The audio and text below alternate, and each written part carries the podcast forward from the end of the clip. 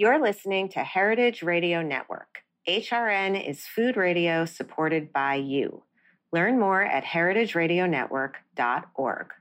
This episode is brought to you by Somerset County Tourism.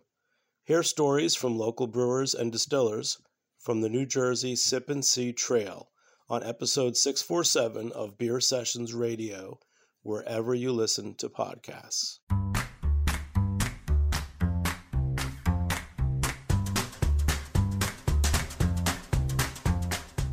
I'm Alison Cayne, and welcome to In the Sauce, a podcast about building consumer brands from the ground up.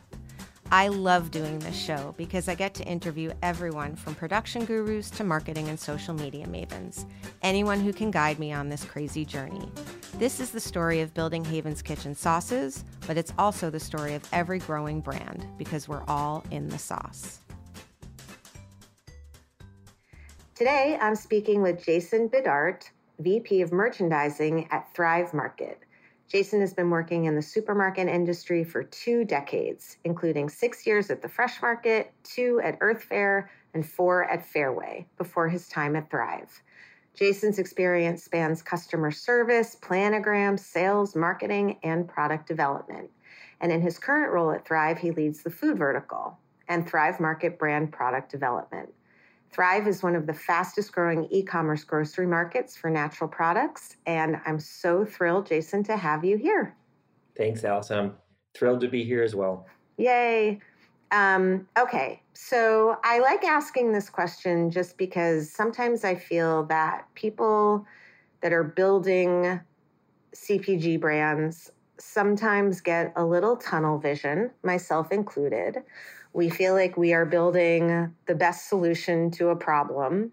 And we don't always take into consideration some of the things that might be impacting and affecting our partners, whether that's distributors, brokers, retailers, you know, um, ingredient suppliers, manufacturers, et cetera. So, you know, one of my I think I'm super excited that you're here because of Thrive, but also just because you've been in this industry for a very long time. So, I think just to start off, I'd love to hear your thoughts on just the current grocery landscape, dynamics these days post COVID, supply chain, you know, kind of everything that's going on in the world. You know, you've seen a lot over your years. Is there anything you can compare this time to? You know, just sort of your general thoughts. I would say, um, from a consumer perspective, it's it's just like it was two years ago, going into the pandemic. Um, there's still a lot of uncertainty. Um, while we're kind of back to normal, we're we're going back into grocery stores.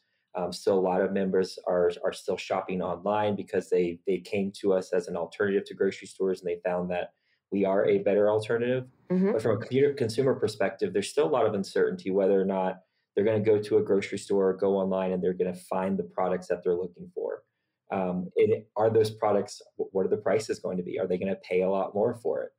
Um, on the flip side, on the on as a, an industry um, an industry professional, it's the same way. Um, what is my day going to bring to me? Uh, what what is uh, am i going to get some sort of note from a supplier saying we can't fill your pos or mm-hmm. uh, we can't offer you this product anymore because we're having some sort of supply chain issue or uh, we don't have enough workers in our facilities to actually uh, manage our, our production um, or am i going to get an email from a supplier saying we have to raise your cost um, which is another really tough uh, tough aspect in in what we do here at thrive because as costs raise for us and do we have to pass a retail increase to our members mm-hmm. is that mm-hmm. going to hurt the value um, and the proposition that we're trying to give our members in terms of uh, the accessibility and the affordability of the healthy products that we're we've really tried to build on our platform of uh, just that value um, and, and, what we can offer our members so it's again uncertainty on both sides both, yeah. uh, from the consumer aspect as well as um, someone that's managing the catalog, managing uh, pricing, managing what we offer our members and how we go to market. Have you seen this before, like in 2008? Or I don't know where you were in 2001. I think you were a little young, but have you have you seen have you does this remind you of a time or does this feel sort of unprecedented to you 2001 i was still in high school so my parent my parents were worried about what was happening there. All right. Um, 2008 i was actually working um, in the stores at the fresh market. It was just mm-hmm. before i was promoted to become a category manager and um, i was just graduating from college. So um, i would say uh, from a the perspective of working within the stores you definitely saw the the customers coming in and kind of really noticing pricing changes. I was a deli manager and mm. I remember coming down from the corporate office we had so many changes in terms of we we sold commodities so we sold uh, a big array of specialty cheeses, we sold rotisserie chickens and things that were very highly commoditized. Um, so there were price changes coming down weekly from the corporate office just based off of where supply, where demand's going, um, where a price is going within the industry. So definitely heard it from the customer perspective of, hey, your rotisserie chickens went up 50 cents yeah. again this week. Like what's going on here? And um, and the only uh, the only answer we could say is like the economy is not doing mm-hmm. so great, or um, we're we're passing on increases that we're getting from our suppliers. So right. um, I would say, yeah, it's I saw it from a different perspective, uh, and I was more on the front lines, really talking to customers then. Right, that um, must have been fun. It was a lot yeah. of fun. it was it was tough because here's why your chicken is twice as expensive as it was last week, but you still it, want uh, it, right? yeah, and like you always want to you want to be there and have the right answers for them. And right. sometimes you're just kind of deer in the headlights because yeah. you're you're only going by what your corporate office is sending you, and sometimes yeah. they don't send you all the information. So we try to we try to arm our member services with as much information as possible, whether it's products that are out of stock and when they're coming back in stock and why pricing's changing and and things of that nature. So yeah. me being on the front lines, knowing where a customer is going to ask a question, I, I try to uh, channel uh, that. I try to channel yeah. that and mitigate the like like them having to come to me and answer questions, like trying to anticipate the questions. Yeah, no, that makes a lot of sense.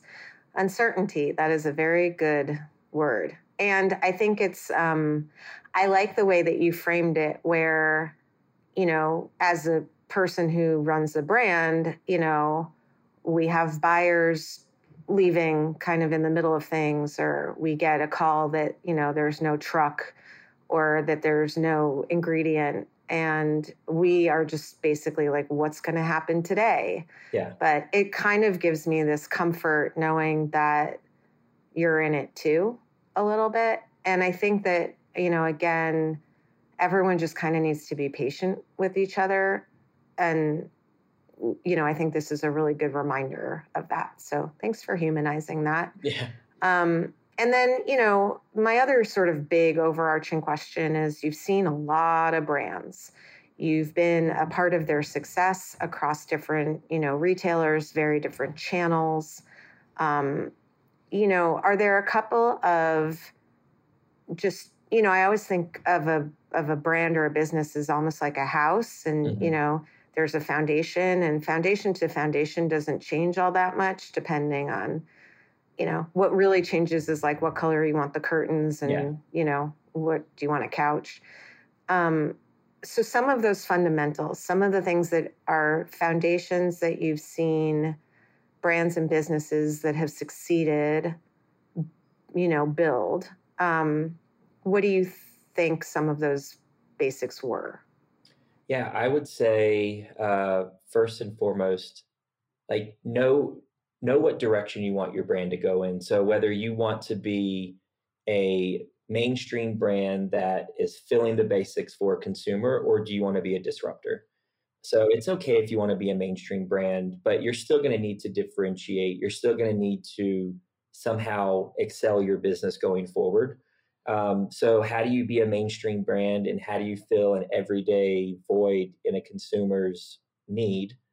But taking it a step further, is it being um, a mac and cheese company that's offering innovative flavors? Like everyone's got a mac and cheese, it's in private label, it's, right. it's in every uh, a, ton, ton of huge CPG brands, but are you going to offer innovative flavors? Are you going to take it into a different dietary role? Mm-hmm. Uh, and then also, if you if you want to be a disruptor in the category, like have a plan for future growth. Um, the the food space changes uh, every day. Um, there are new trends, there's new diets, there's a new focus for consumers on on what they're looking for. We saw during the pandemic that um, there was a shift to a lot more people that were cooking at home. Mm-hmm. Um, so cooking sauces and ways to add international flavors to your menu and and do you do know that. that. that's what we make exactly oh did um, you know yeah you probably knew that yeah oh, yeah all right um, cool but, uh, cool but, but um uh, but that was during the pandemic right. and uh, people were cooking more at home like now right. that we're shifting back to normal like we're seeing some of those categories that are waning off a little bit mm-hmm. and we're seeing the shift back towards prepared foods and things that are quick and easy because people are back to their busy lives Yep. Um, so just knowing your like being able to shift with the trends um, and and move your brand where consumers are looking for, whether it be more cooking at home or uh, convenience and getting meal a meal on the table fast. Um, so really, really being a disruptor, but um, also looking to the future. And this is a little bit like the flip side of the same coin, but have you seen some really good, strong potential brands, businesses that have just not been able to make it? And have you been able to kind of do any postmortems there? You know, like what what got in the way? Like if you would have bet, you would have bet they would have been great, but mm-hmm. something mm-hmm. they missed something or they they didn't do something or something just went wrong. Like is there anything you've sort of seen over the years that we can try to avoid? Yeah, I can say I've seen it in both ways where a brand um, hasn't been willing to step outside of their comfort zone and has just wanted to be uh, a solid player in um, in the category that they're that they sit in. Um, but then you see all these other disruptors, and they may be smaller brands, and they come over and take over a lot of market share from a bigger mm-hmm. brand. Um, so having that willingness of not wanting to change or not wanting to follow trends um, and thinking that just because they're a staple item in the home that they're going to continue um, right. to dominate and then on the other side i've seen brands that have been uh, way over competent in their innovation um, mm-hmm. and then when they and when they go to uh, they go to launch new products or new trends or whatever it may be um, they don't have the operational um, just uh, back support for it um, they falter in manufacturing, they falter in marketing, um, they falter in supply chain. They can't get ingredients, or um, yeah. they don't have the people to to necessarily uh, make the products for them. So yeah. they fail on that side because they can't fulfill now the big promises that they've made with bringing that innovation to to consumers. No, that makes a lot of sense. It's why I always kind of I like toggle between using brand and business because mm-hmm. I feel like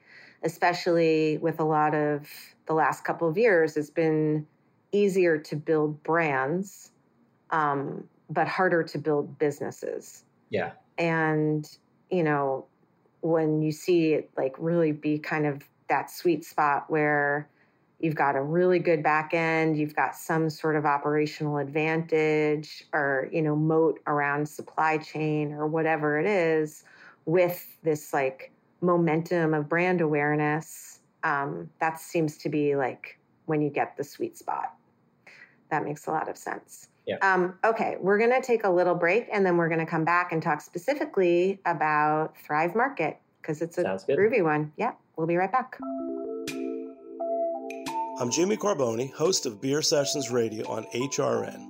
I recently hosted a live podcasting event with local beer and spirits makers from beautiful Somerset County, New Jersey. We spoke on the farm that is home to Flounder Brewery and Belmar Distillery, one of the most beautiful stops along the Sip and See craft beverage trail. To me, those two worlds, brewery and distillery, are extremely complementing businesses, especially in a unique location like this. So it immediately helped this become a destination to have a great experience. Whether it's the beer atmosphere we've got going in here in the old barns, or the great experience you can have in there with these incredible cocktails that are created there, it's complementary to each other. You can have two completely different experiences all within a 10 foot walk from each other. Before the event, I was able to tour the area and see the historic bridge tender's house along the serene D&R Canal, walk the bike and hiking trails, and take in the lush farmland. Then we settled into the centuries old Dutch barn turned brewery for a lively discussion. It was always important for us to create our space, our livelihood that we want to share with everybody else of being a community centric location. It is what makes us a brewery in this state different from a bar and a restaurant. Um, you know, we're obviously family friendly here. Um, we have a lot of different groups that have their meetings here during the week. We just really want to become a community hub. You can listen to this episode of Beer Sessions Radio, available wherever you get your podcasts. Thanks again to Somerset County Tourism for supporting this episode. Learn more about the Sip and See Passport Program at visitsomersetnj.org. That's visit S O M E R S E T N J dot org. I'm back with Jason Bidart, VP of Food at Thrive Market. Okay, so let's talk a little bit more about Thrive because you know, I part of my fun here is I get to do all this research, and you know, I'm sure you know we are a refrigerated brand, so we are not on Thrive, nor uh, can we be at the moment. Um, so I didn't really know much about the retailer other than y'all didn't do fresh. So, but um, now I understand, you know, there's a real mandate there and it's, you know, a membership. Uh, there are over a million members. It's affordable, healthy. Um, I know that you have, a, you know, a program to sort of open the membership up to perhaps, you know, lower income or underserved communities. Tell me a little bit more about. I mean, you you had a long and thriving career, and they they wanted you to come there. So I know you wanted to go there for a reason. So tell yeah. me the reasons. Yeah. Yeah, so I um, I was fortunate enough to get a recruiting call from Thrive uh, while still at Fairway, and Thrive Market had been on my radar as a retailer. Um, I, I, would say it was fate because I was in, at Groceryshop in 2018 with about 4,000 other people Mm-hmm. And in one of the general sessions, um, there was uh, just a spot where Thrive Market was giving out 10 bottles of clean organic wine. And you got one of these bottles if you had a card underneath your seat. Now, mind you, there are 4,000 seats in right. this. In this, and I, I, had the privilege of seeing Nick speak and Jeremiah speak, mm. who's now who's our, our chief merchandising officer and uh, I looked under my seat and I had a card. I was one of 10 people in wow. the, out of 4,000 people that had a card for a free bottle of Thrive Market organic. And wine. they didn't know that you were going to be sitting in that seat and that wasn't no. all a ruse. no, it wasn't. And so okay. this was, uh, this okay. was two, year, two years before I got the call from Thrive Market. Okay. and um, they, they, uh, uh, they connected with me and said they're looking for at that time a senior director of merchandising for food, um, someone that can head up the the branded efforts as well as the private label efforts. And um, I got to interview, of course, with Nick, the CEO, with Jeremiah, mm-hmm. the CMO, but they also put me in interviews with the team that I was going to be running mm-hmm. as well. Um, mm-hmm. so all the category managers, the product innovators, um, as well as some other folks on the opposite side of the business on our home health and beauty side um, and just sitting with them for a few hours and talking to them about just their perspective from Thrive Market and what they were looking for in kind of their their next leader to come in. I just I saw so much passion, um, not just for food because that's like my passion for food goes beyond my job every day. Mm-hmm. I I'm a I'm a foodie at heart. I, yeah. I I'm a food tourist, so I plan all my travels around food. Yeah.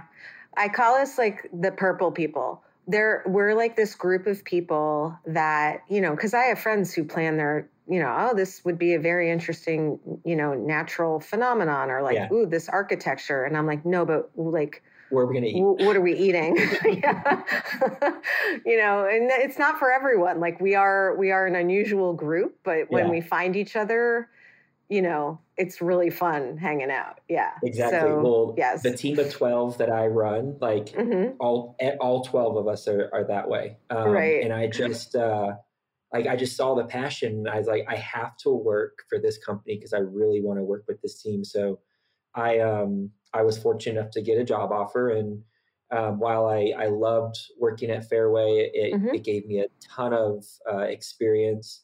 Working in grocery retail in New York City is a whole nother yeah. level, and and you learn things that only apply to New York City, but you also can apply that later on down the road to um, to your next venture. But um, I uh, I made the tough decision and, and, left Fairway and and came to work for Thrive Market during the pandemic, mm. um, which was also uh, kind of a crazy, time. I would imagine. was, yeah, it was crazy. So I started in May of 2020, which was oh, wow. the the really getting going in the height of um, just our membership growth, which was just phenomenal and through the roof. Um, and uh, I, I've been doing this now two and a half years continuing to build the team, and uh, I, I, I can't imagine working for uh, any other retailer right now, just because yeah. the passion that comes with the everyday job um, from where I stand, and then also the people I work with, um, and then just the company itself is just uh, the the mission's amazing. Um, the ethics are amazing, and uh, I, I couldn't ask for a better team of people. Amazing.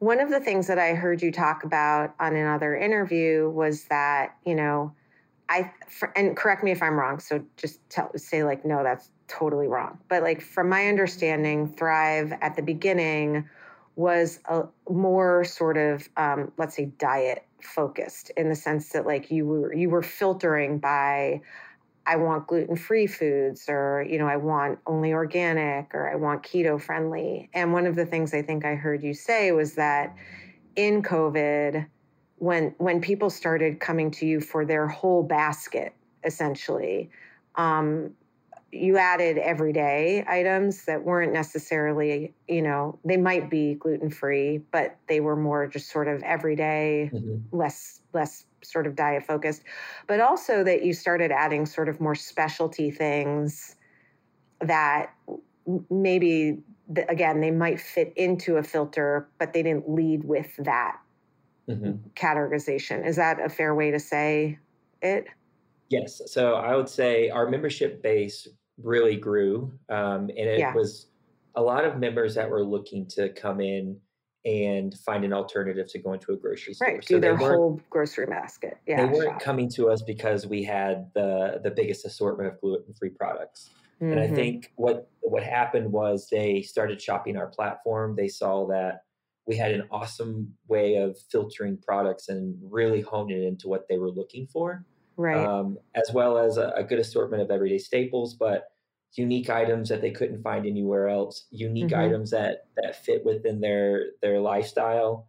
Um, and so they they stuck with us. And yeah. I think a lot of those members that weren't diet focused may have become more diet focused without um, without really saying I'm a keto shopper, or I'm a gluten free mm-hmm. shopper I think they found that hey, this gluten free version of this pasta is delicious. Yeah, um, and it makes me feel healthier when I when I eat it. It makes me feel better. Yeah. Um, so they they then became a diet shopper. Right. Uh, so I would say uh, we were very fortunate to to number one have an awesome strong membership base that was utilizing our platform for their dietary needs, and then we've also been able to bring on some new shoppers that um, have uh, have found us in other ways that became dietary shoppers and have now started their own health journey. Yeah, no, that's amazing. And I know that you did add frozen. Was it this year? it was last year. Last uh, year. June, June of last year is when we launched our expanded frozen assortment. Right, because you had always had sort of like the basics, but then you mm-hmm. started doing sort of branded. Yeah, so we had yeah. uh, meat and seafood, mm-hmm. um, and then we had some prepared meals from Primal Kitchen. And then just before we launched the larger assortment of frozen, we had launched our uh, plant based meals that we did in collaboration with Beyond Meat. Um, right. It was a couple months before, so we had a we had a frozen presence, but we really expanded uh, in June of last year. And you know, um, one of the things that I thought was interesting too about your experience was, you know, from my understanding, you redid the private label at Fairway, you were part of the rebrand at Fairway. Um, you know, this private label discussion with brands is a little dicey. Um, I think most of us running brands understand that there is a volume joy to be found in white labeling the Mhm. product for retailers, and that in a lot of ways it's a nice way to build a relationship with a retailer. I think the flip side is that, you know, at the end of the day, most of us are trying to figure out how to build a brand um, that will eventually exit. Is, I mean, I think the goal for many. Mhm. Um, and that volume is nice, but branded volume is a priority. Um, and one of the things that I've heard you talk about at Thrive is that you are doing collaborations with brands, like you just mentioned. So, you know, you're going to do the frozen meals that are different with Beyond instead of maybe animal meat, but you're giving Beyond a tagline, um, which is great. And I, I, I think also not just like generous to the brands, but also tapping into the brand equity that those brands have built themselves, which is always one of the big questions I have for private label, which is we're spending a lot of our budgets on building awareness for our thing. Don't you want some of that? You know, so that we can send people to you or they can see our name and be like, oh, we like them. So I'd like to just hear your whole sort of thought process around it. And, um, you know, was that influenced by the work that you did at Fairway, or was that something that was in process before? And just, you know, it's a little different from from the way that other retailers do it. Yeah, I would say historically, private label has always been a way to offer members a or offer a consumer just a, a cheaper version of uh, of a branded product. hmm Um, I look at it as a different way because um, when you are working in private label, you're representing your brand. You're representing you as a retailer and what you Right. stand for.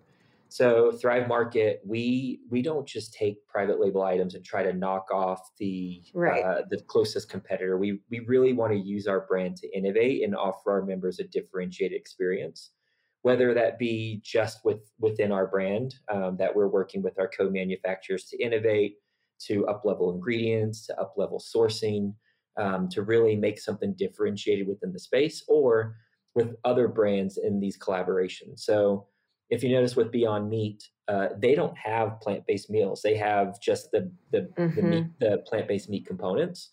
So we wanted to do something differentiated without stepping on their toes hmm uh, which is where we came out with these uh, this line of five meals that are very much focused towards I would say the comfort food and the comfort classics that uh, that people have come to love, but we we put our plant based spin on it, and then we're utilizing Beyond Meat, which is a leader in the plant based space. Right. We did the same thing. We have a, a line of shelf staple chili that does extremely well for us that our members love, made with Beyond Meat as well. hmm Um, so I think that's how we approach these brands with the collaborations. We don't want to step on their toes on what they're doing, but we just want to take what they're doing and be innovative and enhance it and give our members another way to buy their product that Right. they that they haven't yet been able to to give their consumers.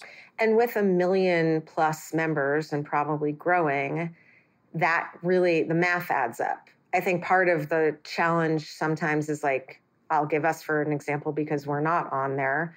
You know, the MOQ for a SKU that we don't know how many are going to sell. Yeah.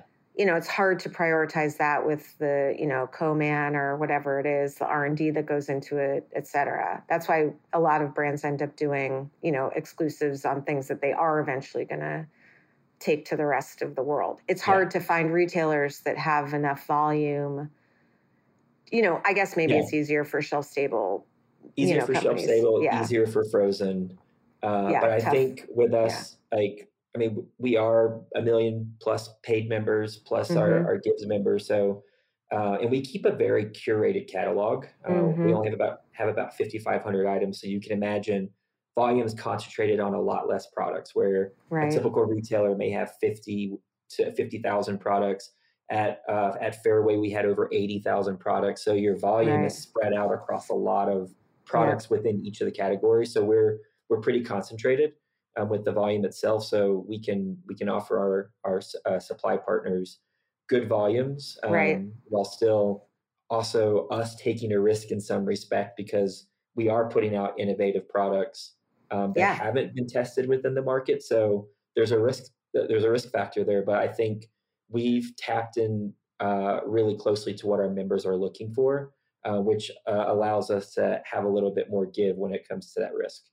Well, I think also goes back to what you said up at the top of the hour, which is you you are building a brand that has to be willing to step outside of the comfort zone. Like that is what you are building, Yeah. um, which you know feels very coherent. Um, you know, to to thrive essentially. And so let's let's talk a little bit about that 5500 products. Um, how often are you reviewing and how are you evaluating? Do you have is it you know just pure sales? Is it we need to make sure to you know how do you even build up a, a decision tree for for reviewing? And have you had to just significantly increase you know warehouse space? I would imagine you had to build out some frozen for you know the branded products it's like how have you even approached that and i mean any any insight you can give me there Yeah, I would say um, the the interest in brands becoming um, being put on the Thrive Market platform has, I would say, exponentially increased over the last Yeah. several years, just just because of our success and how much we've been in the media. Um, and uh, it is, uh, I, would say, it's a coveted spot to be um, Mhm. a, as a brand, uh, which is it's very flattering for us, but it also makes our category managers their job a lot harder because yeah uh, with so many brands coming in and amazing brands, we have to really scrutinize them um, just to to make sure we're honing in on a very curated and concise assortment that our our members are looking for. So Right. recently, we put together a category review calendar uh, where we're reviewing our categories twice a year and making sure we're reviewing them at relevant times so that we don't have brands trying to pitch us uh, soups and broths and things like that going into the summertime to launch. right Um, so it's more or less for our category managers to stay organized and review products at the right time of year so that we're introducing them at the right time of year.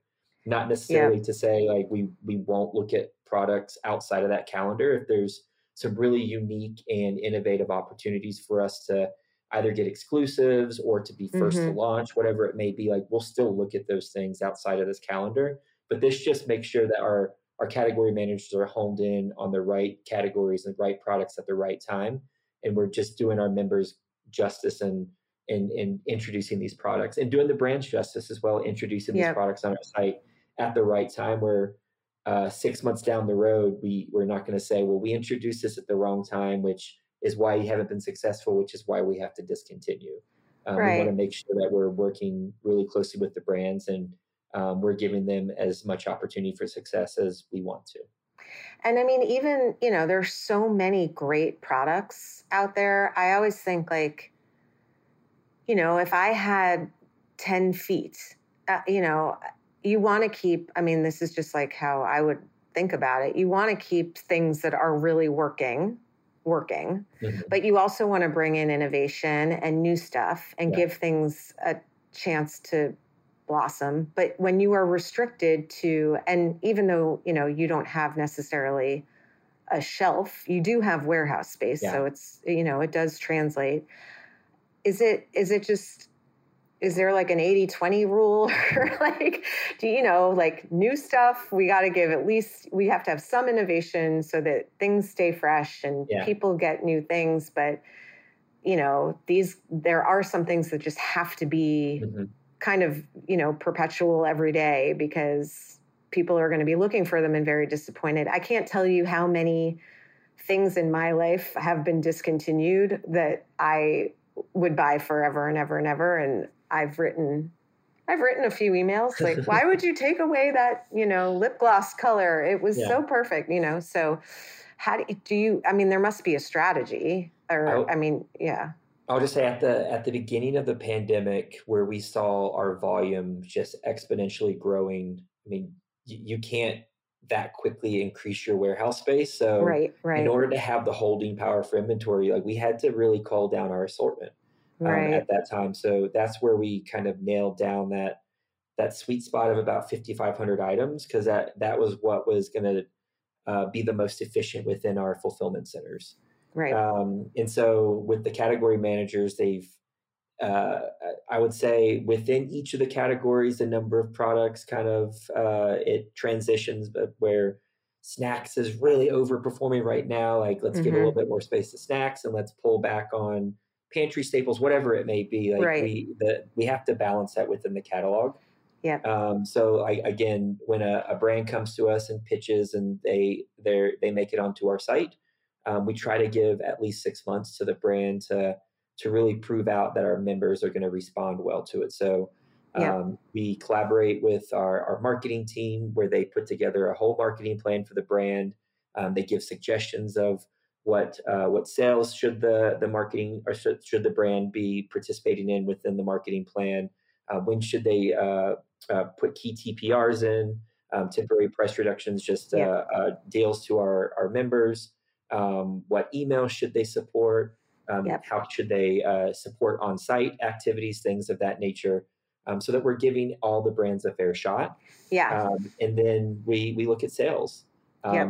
We look at not just pure sales on how the the product is selling, but also how it benchmarks against the category. Right. So no, that makes a lot of sense. Turning ten thousand dollars a week in sales, but this product itself is only doing five thousand. It's performing way below the category average. Right. Um, so before we discontinue, there's a conversation with the brand and we say, do you want to put some more marketing activities in it? Do we feel feel like mm-hmm. the value proposition is there where we're priced right for what our members are looking for on our our website compared to Amazon or any other competitors? Like, are we priced right?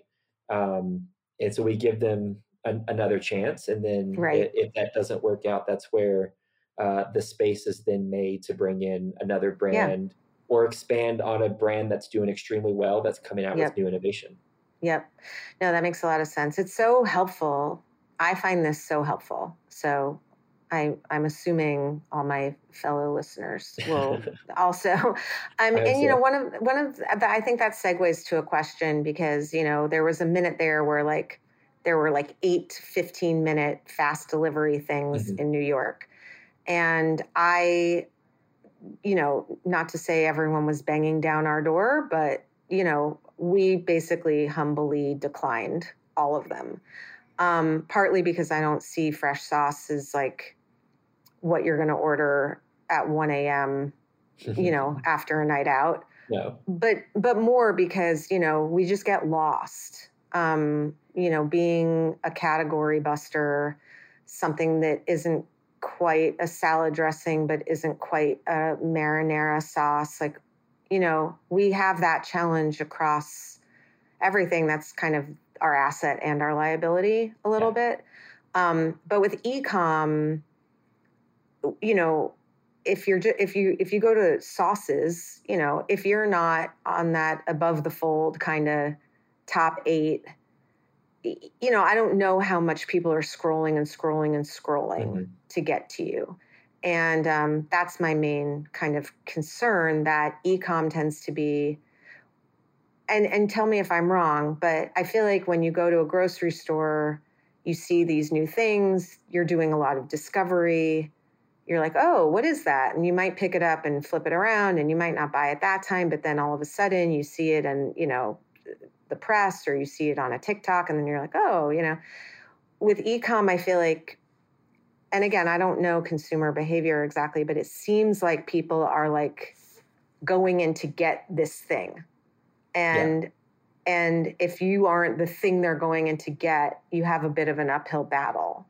So I guess one of my questions is like, A, do you see that being, you know, in sort of brick and mortar for as many years as you are?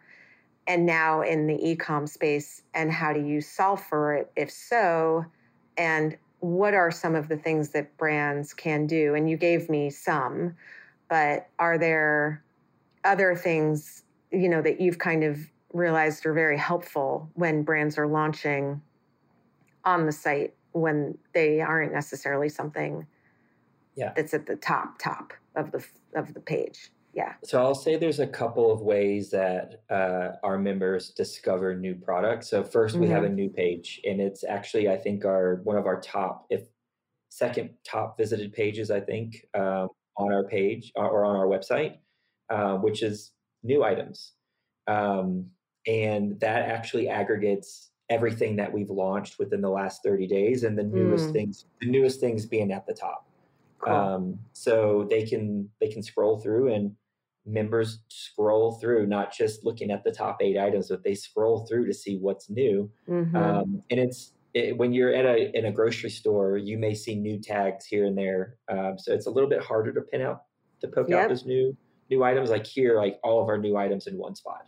Yeah, um, and that's so cool it's- that it's the second most popular. Yeah. Is the homepage number one? Uh, actually, that's the food page. Okay. Um, uh, so it's like it's people clicking on that food page, but cl- people clicking on that new page as well. right. Um, and then also, uh, a lot of our website is personalized. So when you become a member, you take what we call a guided shopping quiz. And after you've taken that quiz, then the website will then build what we call the My Aisles.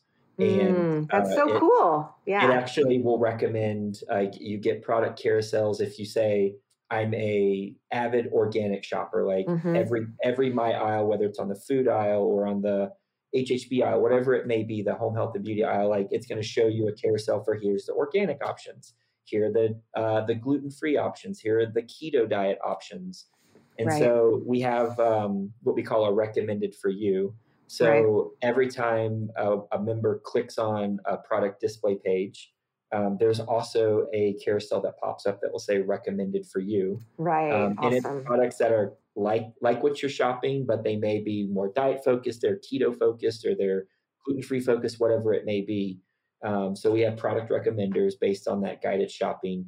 We also have the the members also bought carousel, so it it puts the uh, the items that if a member bought this item, they they've bought they've put this in their box as well. yeah. Um, so it's kind of pairing up the complementary items of how members have shopped the site as well. No, that's very very cool. That's so it's it's such an it's such a good story of how to take an experience that can be sort of overwhelming and clunky and really curate it. I mean, it's where you know, I'm always like food isn't tech and blah blah blah. Like I'm very, Yeah. you know, of the earth. But the reality is is that there are some things that tech can enable Mhm. um, and make cleaner and more elegant. And this Yeah. shopping experience is certainly one of them, which is very cool. I would Um, say, uh, yeah. as a consumer, it's great. As a merchandiser, like there are some aspects where I'd I'd like to have a little bit more control, but this Mm-hmm. this is this is working for us. Um, so I think the next iteration is just working with our tech team on on getting that additional uh, that human touch to Yeah. cross merchandising items or Yeah, us as product experts really right. honing in on like we know the members are going to want this, but it's probably not going to show up on the recommender. Well, I don't know if you remember, like when Pandora first came out, like the whole thing about Pandora was like, I'm a Pandora person. I know everyone in the world other than me is a Spotify person. But the, well, okay, so because there were like eight people sitting in a room being like, oh, wait, if she likes Duran Duran, she probably likes Adam Ant, right? Yeah. Like, it's there were humans at least this is the folklore around pandora i actually have no idea if this is true but i feel like pandora knows me in a way where spotify doesn't know me Yeah. spotify feels like it's ai pandora feels like there's like there's like some like 40 something maybe a couple 50 something year olds like in a room being like oh yeah like she likes she likes cat stevens like you know and it's funny because I, I hear what you're saying i think that what you're saying is like yes the tech the tech makes it very elegant Mhm. but every once in a while you'd like to be like no but she would also she'd also like simon and garfunkel Yeah. like yeah we think that actually it's a weird one it might not be exactly what the algorithm would predict but mm, this would probably be good in her cart Yeah, and I used Yeah. to have fun when I worked uh, when I worked for brick and mortar because every month the category managers would, would put together the planograms and the store layout and they build the end cap. So it was always fun. Like I think this pasta should go with this pasta sauce, Mhm, which we should mhm, cross merchandise the shelf stable Parmesan cheese with it. Like it was mhm. always fun putting that stuff together. It was a puzzle, but it was also fun thinking that you're guiding how the Yeah. the shopper is going to to get this to look at this end cap, and my goal is to get one of everything in their basket. Yeah, no, I think it's, I mean, we talk about it a lot because we're basically constantly asking, you know, we tend to be in sort of the we don't know where to put you set. Um, you know, especially at you know the more conventional retailers or Yeah. the you know so but we always say like can we just can we put can we put like an acrylic shelf or a clip strip near meat hmm like trust me we'll Yeah. sell more meat you know if you put the chimichurri next to the flank steak Yeah, you know cross Um, merchandising. yeah and i mean you know the the stores themselves are ch- challenged Yeah. um from I, I'm, uh, I mean, a labor perspective for sure, but also just like you know, it gets pretty siloed in terms of who who gets the margin essentially. Um, but that's why we're kind of like boots on the ground always because we know that we're we're this little you know weird basket builder, and if you're buying you know our ginger miso sauce, you're probably buying something to put it on Yeah. unless you're drinking it, which you know maybe some people do. Okay, couple of questions, just like super brass tacks. You know, a lot of brands are probably listening. They're going to be pitching. They're going to be putting together a deck. They're going to be talking to, I would imagine, one of the people on your team. What are some things that you are specifically looking for to see from brands, whether it's a story or you know product differentiation or even just like any data if they have it like what are some green flags for you Um, I will say you're gonna laugh at this, but one No, of the I'm first excited. things is uh, know your audience. I and make sure you have the right retailer in your pitch deck. I've received a pitch deck. I don't know how many times that Oh, has no. a Whole Foods logo or a Walmart Oh, logo Yikes. or a Publix logo on it, and uh, they just never updated their materials. oh, which to me also n- makes me know and think that if you haven't even updated the logo, then you haven't updated the target audience within your Mhm. deck. You haven't looked at our assortment. You haven't looked at how your your product is going to change our consumers' habits. Um, so, number one, know your audience. Make sure you've got the the right company info on your materials. oh wow um, yeah but then, like I said, yeah uh, also uh, have that research done where you've gone through our website and you've looked at the category that your Mhm. product sits in and and then look at the how your product differentiates is it the only keto option within the category is it the only plant-based or the only vegan option like how is it going to differentiate your product through every the sea of all the other products that are there? Mhm. um, does it does it uh, answer another sort of question whether it's convenience or um, just something that the that you've seen within the trends that consumers are really looking for in that category that hasn't Yep. been filled yet? Um, and then uh, have have data to back it up. So um, if you're in other retailers do you have spins data? Do you have iri data? Do you have nielsen data um, really really show how you're performing within the categories and that if could you- include velocity data Right, yeah. i would imagine from the largest hmm national natural retailer Yeah. no one is allowed to say the name on a deck even though everyone knows what it is but they're the only ones that really you get actual pos data from as a Yeah. small brand at least Yeah. yeah Um, okay And I would say if you don't have that because you are a small brand, you're a new Mhm. brand, that's still okay with us. We actually, uh, in some respects, would prefer to see that a lot of times. Um, but but also, if you don't have that data, like also show the in- internal data of, of what you're going to do for our assortment.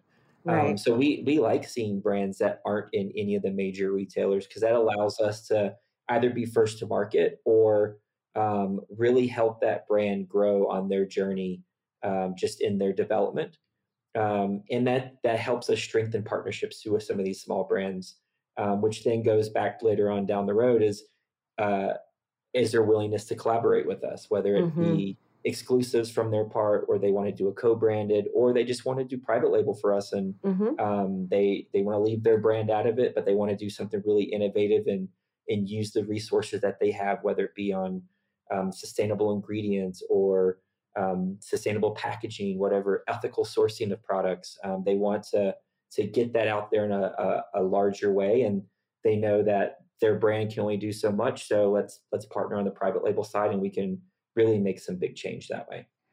Is there something around, you know, I feel like a lot of my friends that run digitally native brands have had a lot of questions about shelf ready packaging and some things that look good on shelf don't always translate to like a PDP for mm-hmm. I mean, you kind of have to be both. Yeah.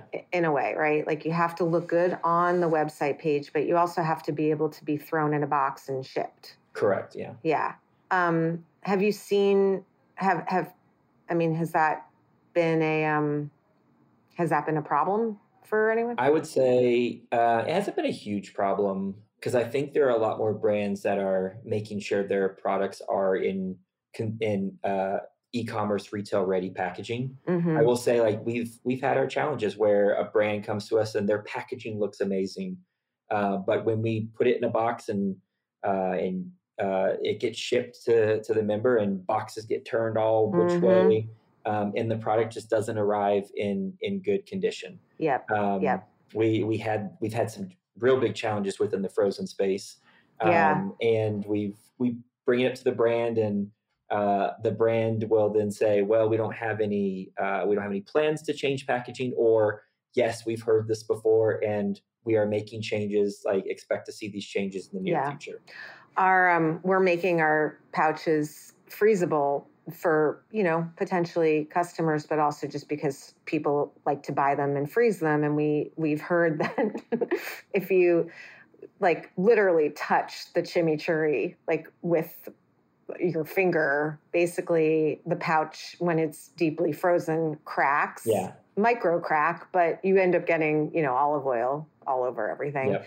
which is not a good experience for anyone um, but it's one of those things where, you know, remember the Samsonite commercial where they like drop the luggage from, yeah. we're literally like throwing frozen pouches across yeah. the room and like seeing if things are like leaking and it's yeah. it's kind of funny. Um, it's funny. Which, we, we just know, did yeah. all those that type of tests too within our mm-hmm. fulfillment centers to to try to mitigate using a bunch of additional extra packaging right. that protects products. So um, we were sh- we were just did a, a, a big presentation to our brand partners, our quarterly brand summit last week, and showed pictures of like literally our FC team members dropping products like right. from so, and everyone's like this looks like the old school the the egg drop uh, right exactly. in, um, in, middle school exactly. yeah, exactly. Um, and then one thing I I did hear you say earlier on and I think you know I've heard this a lot from you know retailer friends is like just make sure that you can actually fulfill mm-hmm. like i mean I, you know do you are you do you tend to work directly with brands in terms of shipping or do you prefer going with you know a unfi or a KeHE like do you have a preference the way that your warehouses accept things better i mean should just you know because there yeah. are going to be people who are going to want to present and if they don't have any unfi distribution is that a problem uh, I would say um, we have no preference, but we are okay. going to look to see what the velocity of the product is theoretically going to do.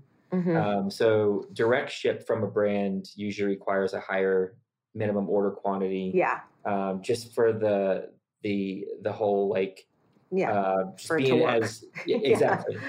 Uh-huh. Um, so we will look to see if it's going to be a slower moving item. Like we probably don't want to take it direct right. Um, because we want to make sure we're offering the freshest products to our members and we want, we're hitting those MOQs and being good partners and not asking the brand to do anything out of their norm. Um, yep. So we, we probably asked in, in some way, shape, or form to hey, get set up in UNFI. And right. if if that's going to take a while, then like let's work and bridge the gap. Like, what can you do in terms of uh, getting us direct shipments, but is there a guaranteed sale behind it is there like mm-hmm. a regular cadence of promotion that's really going to drive volume on it um, right. and then later on down the road we can look at the the unfi piece so yep. we don't really have a preference um, we really want to just make sure we're doing right by our members keeping yep. products fresh but also doing right by the the brand partner and um, doing what they feel comfortable with, Yeah. uh, and, uh, and and not letting them step, making them step out of their comfort zone. I mean, this is all super helpful. Okay, my last question is I asked you about green flags.